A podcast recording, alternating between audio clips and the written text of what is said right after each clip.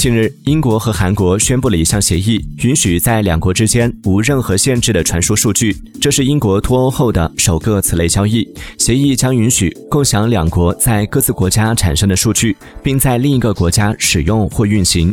数据源包括 gps 智能设备网上银行研究互联网服务等。